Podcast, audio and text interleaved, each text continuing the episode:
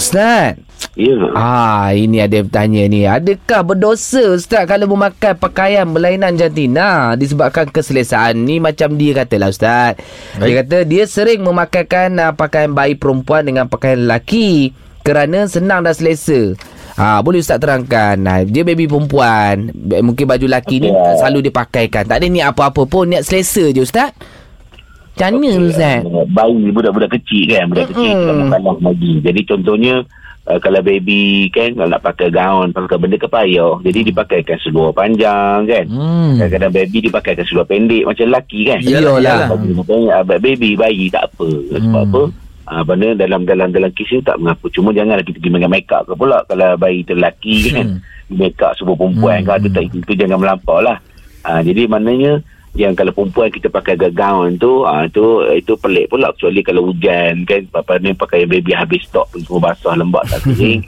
adalah apa ni hak ni pakaian yang tu sebab nak bagi dia pelindung pada sejuk kan itu tak apa Boleh pakai Untuk keselesaan kalau Ustaz ah. untuk bayi perempuan ni ah, lagilah maknanya taklah nampak ketara sangat kalau kita pakaikan dia seluar panjang seluar pe- apa ni seluar pendek Betul. dengan pendek buat baby kan Mm-mm. Ah, tapi kalau dah besar ah, tu jangan buat lah Hmm. ah, tu jangan mak ayah jangan buat lah ya jangan dipakaikan anak-anak ni dengan pakaian wanita sebab tu Nabi laknat ya. Ah. kalau Nak tu. baby, baby tak apa Baby tak apa dia. Ya, ya. Bapak. Kalau besar-besar Mak Syah pakai gaun tak boleh lah. Eh, tapi dah. cantik kadang-kadang Ah, cantik pun tak boleh lah. Tengok Yelah. muka juga. Apa, jangan nak apa kita boleh buat dalam bentuk suka-suka Okey, Ah, daripada- Tak boleh Hmm. ha.